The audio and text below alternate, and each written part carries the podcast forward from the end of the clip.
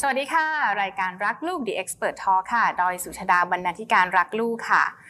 ปัญหาสุขภาพเป็นปัญหาที่คุณพ่อคุณแม่กังวลใจเป็นอย่างมากเลยนะคะ โดยเฉพาะเรื่องของระบบทางเดินหายใจค่ะ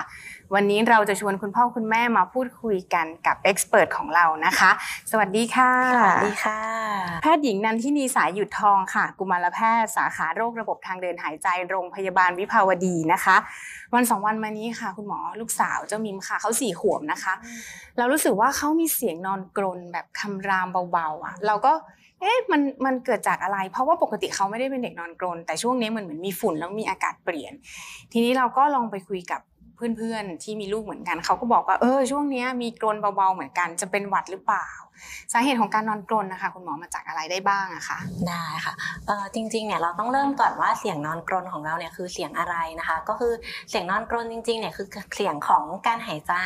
ที่ผ่านทางเดินหายใจที่ตีบแคบนะคะ เมื่อทางเดินหายใจตีบแคบแล้วอากาศผ่านมาเนี่ยก็จะทำให้เกิดเสียงกรนได้นะคะอืมเสียงกรนหลักๆของเด็กเนี่ยค่ะก็จะต้องแบ่งเป็น 2 อย่างนะคะค่ะก็คือกรนเป็นครั้งคราวกับกรนเป็นประจำนะคะ อย่างใน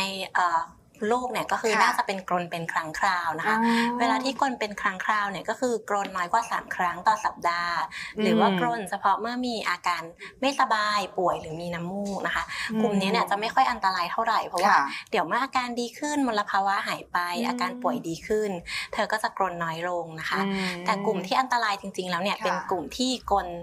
กลต่อเนื่องกลตลอดเวลาค่ะกลุ่มนี้เนี่ยคือจะกรนมากกว่าหรือเท่ากับ 3 คืนต่อสัปดาห์ หรือว่าอืมกรนตลอดไม่ว่าจะช่วงสบายดีช่วงป่วยนะคะอืกลุ่มนี้เนี่ยอาจจะอันตรายได้นะคะ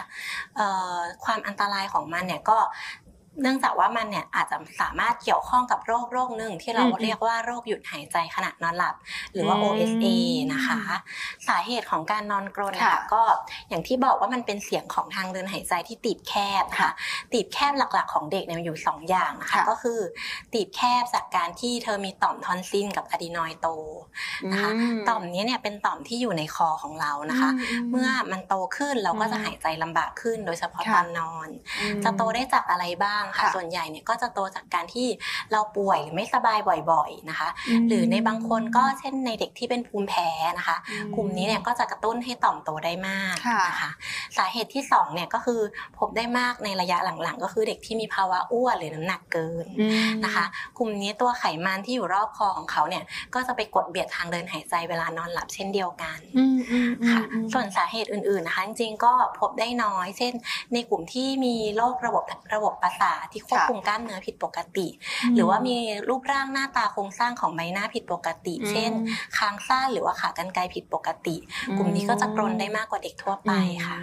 จากสามสาเหตุนี่คืออ่าที่พบนี่คือ พอๆกันไหมคะคุณหมอหรือว่า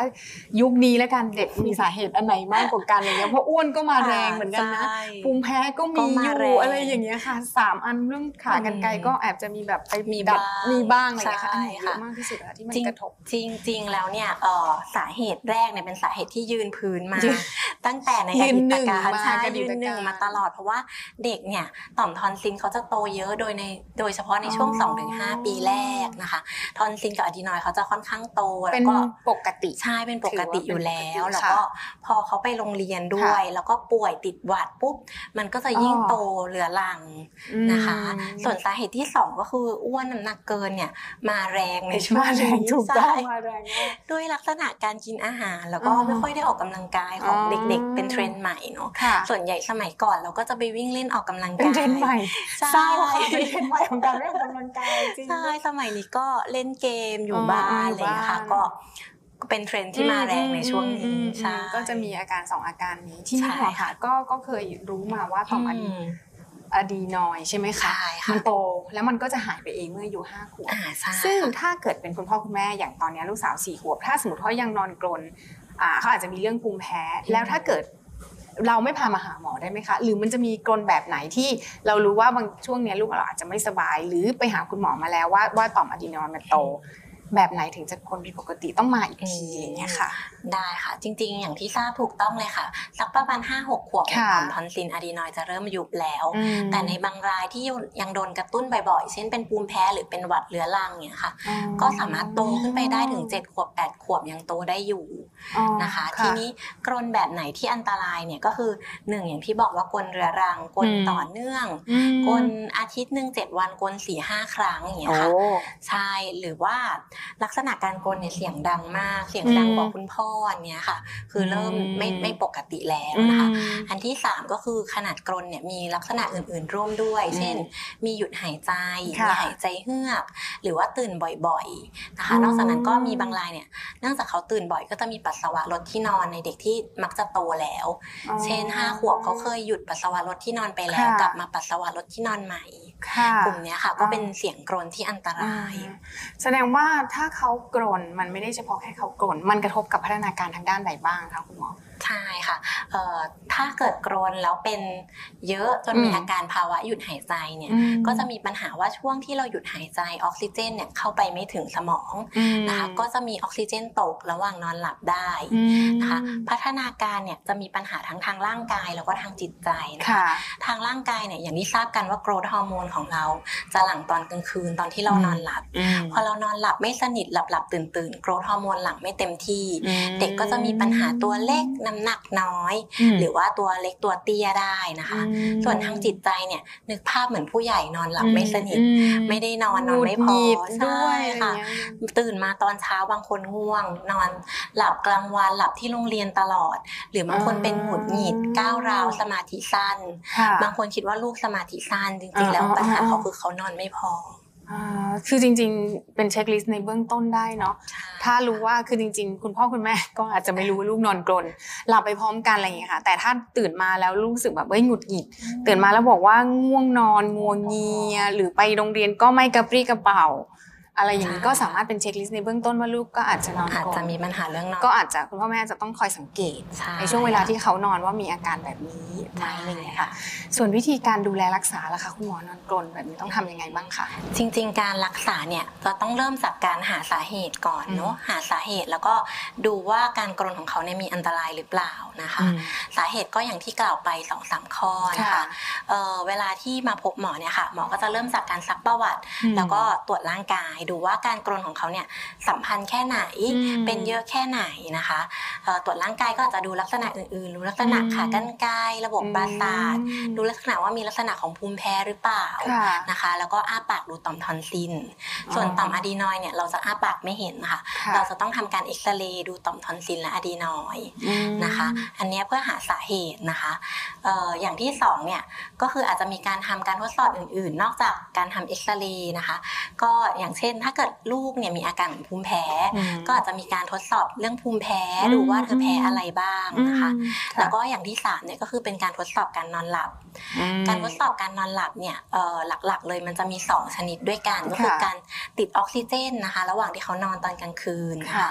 กับประเภทที่2เนี่ยเป็นการตรวจชนิดที่เรียกว่าเป็นโพลีซอมโนแกรมค่ะตัวเนี้ยค่ะโพลีก็คือมีหลายอย่างอืมตรวจหลาย ๆ ค่าในเวลาเดียวกันค่ะอืมตรวจทั้งเอ่อคลื่นสมองคลื่นไฟฟ้าหัวใจค่ะค่าออกซิเจน ดูทั้งลมที่ออกมาจากจมูกตอนที่นอนอืมการทดสอบประเภทที่สองเนี่ยค่อนข้างแน่นอน แล้วก็ตรวจได้ชัดเจนกว่าประเภทแรกค่ะอืมก็จะแบ่งการ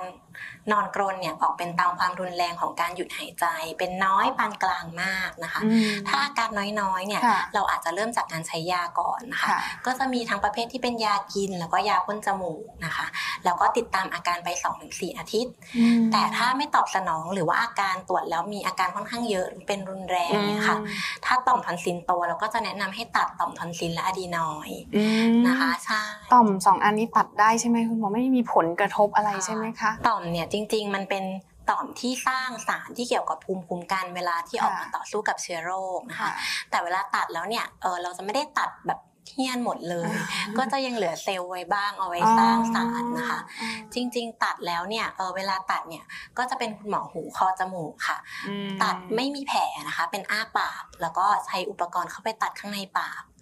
นะหลังตัดก็จะเจ็บอยู่ประมาณอาทิตย์หนึ่งนะคะ ตัดแล้วเนี่ยพบว่าประมาณ 80%จะหายหายจากอาการนอนกรน แต่ค่ะมันสามารถโตขึ้นมาได้ใหม่นะคะ ถ้าเกิดว่าเรายังควบคุมเรื่องภูมิแพ้ หรือว่ายังควบคุมเรื่องเป็นหวัดบ่อย ๆ ไม่ได้เพราะว่าเรามันยังมันยังมีใช่ตัวของมัมันยังกระตุ้นอยู่เรื่อยๆอ๋อแล้วถ้าเกิดเขาแบบเหมือนมีเป็นเอฟเฟกต์อะไรเขาระคายเคืองขึ้นมาเขาก็จะบวมจะขึ้นมาได้บวอีขึ้กนมาใหม่ใช่ค่ะ เพราะฉะนั้นตัดเสร็จปุ๊บก็ยังต้องควบคุมอาการพวกภูมิแพ้หรือว่าอาการป่วยอยู่นะคะอืมทั้งสองต่อมเลยใช่ไหมคะใช่ทั้งก็คืสองต่อมสามารถคุณพ่อคุณแม่ต้องต้องดูต้องดูว่าติดตามต่อติดตามผลอย่างต่อเนื่อง อาจจะเริ่มต้นที่การดูแลสุขภาพของตัวเองก่อนใช่ว่าว่าอ่า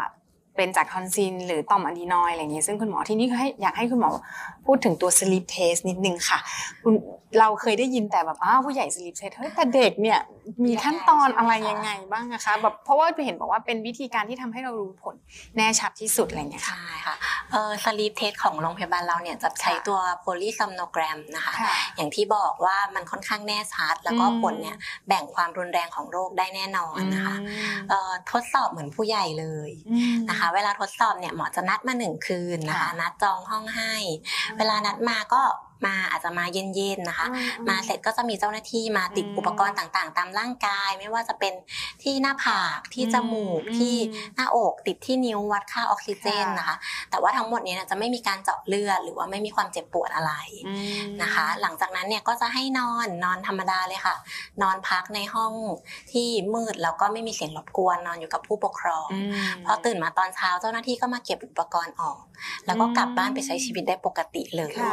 นะคะผลเนี่ยจะออกหลังจากทำเทสประมาณหนึ่งอาทิตย์ คุณหมอก็จะนัดมาฟังผลอีกทีหนึ่ง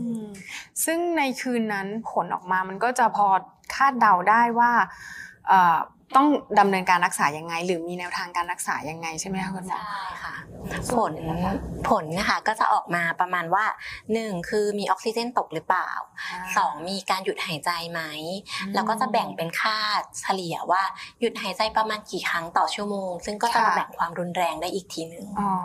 ถ้าสมมติว่าเขามีผลบอกว่าภายะภาวะหยุดหายใจอย่างเงี้ยค่ะ มันมีวิธีการรักษายังไงบ้างครับเอ่อถ้าเป็นหยุดหายใจจริง ๆ ก็อย่างที่บอกไปว่าถ้าเป็นจากต่อมโตแล้วยังก็ไม่ต้องได้ดูตัดว่ามาจากต่อมใช่หรือมาจากตรงไหน ก็คือใช้วิธีการผ่าตัดใช่หรือกินยาหรือกินยา แล้วแต่ความร้ายแรงของของแต่ละคน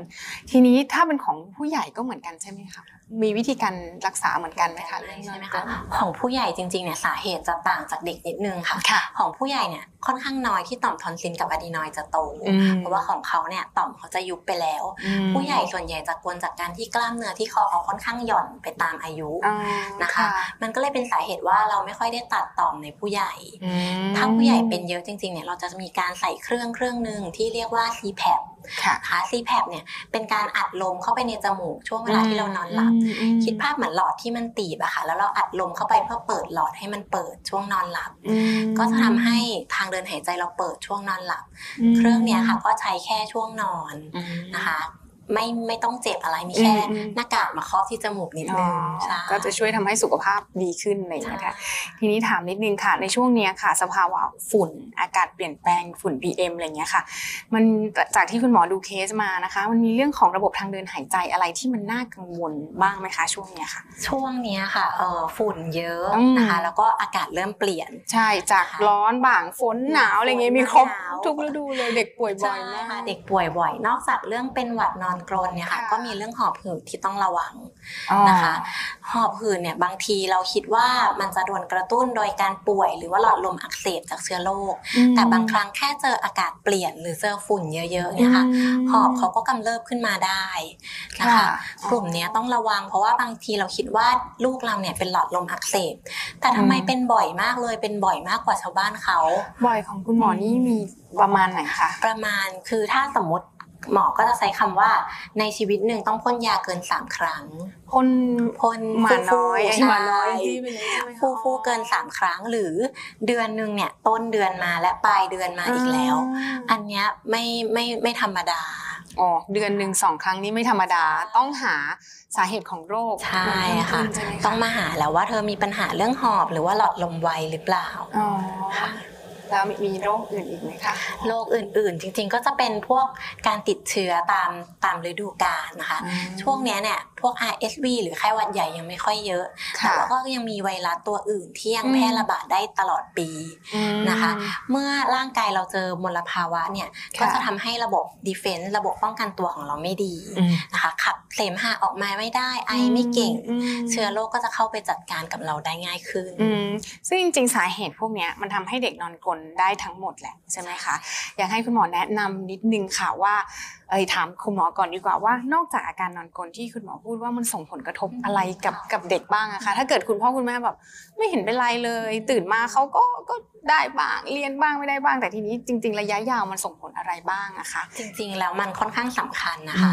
นอกจากเรื่องเออภาวะทางร่างกายที่เราค่ะบอกว่าเจริญเติบโตไม่ดีตัวเล็กนะคะ ทางจิตใจหงุดหงิดง่ายก้าวร้าวมนอกจากนั้นเนี่ยมีการศึกษาว่ามันส่งผลต่อ IQ ของเด็กด้วยนะคะอ๋อในกรณีที่เป็นระยะยาวแล้วเรานอนค่ะหลับไม่เพียงพอค่ะค่ะ IQ เขาอาจจะไปไม่ถึงเท่าที่เขาควรจะเป็นอืม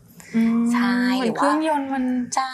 ไม่ไปมันไปสูบไม่ฉีถึดงไม่ไปไม่เป้าหถึมายงของเธอใช่ค่ะ จริง ๆ เขาอาจจะควรจะ IQ สูงกว่านี้ แต่ว่าเนื่องจากนอนไม่พอ เขาอาจจะได้ต่ำกว่าที่ควรเป็นอ๋อนะคะนอกจากนั้นที่อันตรายเนี่ยก็คือส่งผลต่อระบบหัวใจกับหลอดเลือดด้วยโอ้ยอันนี่นะคะสำคัญพ่อแม่ใช่ไม่รู้แน่ๆใช่เราอาจจะคิดว่าอืมแค่เสียงกรนแต่ว่าอ่าจจริริงงๆ แล้วเด็กเนี่ยถ้ากรนไปนานๆเนี่ยค่ะก็อาจจะเกิดภาวะความดันสูงในเด็ก หรือว่าหลอดเลือดในปอดเนี่ยมีความดันสูง บางรายก็คือถึงขั้นหัวใจวายได้เลยนะคะ ถ้าไม่ได้รับการรักษาโอ้มันร้ายแรงถึงขนาดนั้นใช่ใช่ไหมคะอื มมีมีเรื่องมีกระทบตรงส่วนไหนอีกบ้างคะอย่างอื่นนะคะ ส่วนใหญ่ก็จะเกี่ยวกับคุณภาพชีวิตของเด็กนะคะ คิดภาพเหมือนกัน เรานอนไม่พอทุกวันทุกวันทุกวันนะคะอ่าคุณภาพชีวิตเขาก็จะไม่ดีนะคะอืมหรือว่าการเรียนเขาก็จะไม่ดีค่ะนะคะ อย่างอื่นก็จะเป็นเรื่องเกี่ยวกับระบบทางเดินหายใจอืมนะเด็กที่ป่วยบ่อย ๆ ทอนซิลโตก็จะยิ่งป่วยบ่อยเข้าไปอีกนะคะอืมทอนซิลที่โตแล้วก็จะยิ่งอักเสบบ่อยขึ้นไปอีก มันคือวนมันคือวนมัน loop คือพวอนอักเสบบ่อยเริ่มก็จะเริ่มยิ่งจากโตเริ่มจากกรนทอนซิลโตทอ่าทอนซิลโตทำให้กรนพอลูกกรนก็ส่งผลกระทบกับพัฒนาการนอนน้อย IQ ต่ำระบบ ความดันไม่ดีหัวใจเลือดอะไรอย่างงี้ใช่ไหมคะทีนี้อยากจะให้คุณหมอทิ้งท้ายนิดนึงค่ะ ว่าจะดูแลสุขภาพลูกช่วงนี้ยังไงบ้างเพราะอย่างที่บอกว่า เราไม่ต้องบอกหรอกว่าโรคอะไร มันจะเข้ามาเพราะเราคาดเดามันไม่ได้เลยอย่างเงี้ยค่ะในเบื้องต้นคุณพ่อคุณแม่ดูแลลูกได้ยังไงบ้างคะได้ค่ะ ส่วนใหญ่อะค่ะก็จะเน้นเป็นการรักเอ่อรักษาตัวเองให้แข็งแรงแล้วก็ค่ะพยายามลดการเจอเชื้อต่างๆนะคะอืมรักษาตัวเองก็คือพยายามทำร่างกายให้แข็งแรงค่ะกินอาหารครบห้าหมู่ออกกำลังกายให้สม่ำเสมอนะคะค่ะหลีกเลี่ยงที่ชุมชน หรือที่อืมที่มีฝุ่นมลภาวะเยอะอืมนะคะ ส่วนใหญ่หมอจะแนะนำให้ดูค่า PM 2.5 ในแอปอืมมือถือเรามีอยู่แล้วนะคะค่ะถ้าเกิดว่าช่วงไหนมันสูงขึ้นสีแดงสีม่วงเนี่ยพยายามหลีกเลี่ยงการออกไปกลางแจ้งนะคะ อยู่ในบ้านก่อนแล้วก็เปิดเครื่องฟอกอากาศ นะอืคะมใช่ นอกจากนั้นนะคะ ก็ถ้าเกิดเรารู้ว่าลูกเราเนี่ยเป็นภูมิแพ้อืมแพ้อะไรบ้างค่ะแพ้ฝุ่น แพ้หมาแพ้แมวอะไรอย่างเงี้ยค่ะ ก็พยายามหลีกเลี่ยงสิ่งที่แพ้อืมนะคะ นอกจากนั้นที่สำคัญเลยก็คือพยายามรักษาน้ำหนักเราให้อยู่ในเกณฑ์ปกตินะจริคะงผอมไปอ้วนไปส่งผลต่อภูมิคุ้มกันทั้งหมดเลยอ่าค่ะเอาทุกอย่างใช่ใช้สมดุลนะคะค่ะค่ะก็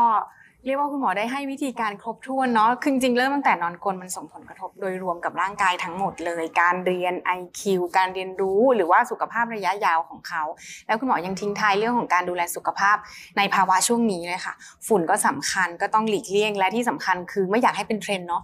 ออกกำลังกายกันเถอะค่ะเด็กๆคุณพ่อคุณแม่พากันออกกำลังกายช่วงนี้ฝุ่นเยอะก็ออกกำลังกายในบ้านด้วยก็ได้นะคะ ค่ะวันนี้ก็ครบถ้วนทุกประเด็นนะคะ หากคุณพ่อคุณแม่สงสัยหรือมีอาการที่เอ๊ะลูกนอนกรนหรือจะส่งผลกระทบอะไรยังไง หรือเปล่าก็สามารถพาลูกมาปรึกษาคุณหมอได้นะคะ ว่ามีอาการอะไรยังไงบ้าง แล้วพบกับรักลูก The Expert Talk ทุกวันพฤหัสบดีค่ะ สวัสดีค่ะ ติดตามรักลูกพอดแคสต์ได้ที่ Apple Podcast Spotify และ YouTube Channel รักลูกขับ อย่าลืมกด subscribe กระดิ่ง เพื่อไม่ให้พลาดคอนเทนต์ดีๆ จากเรา แล้วพบกันนะคะ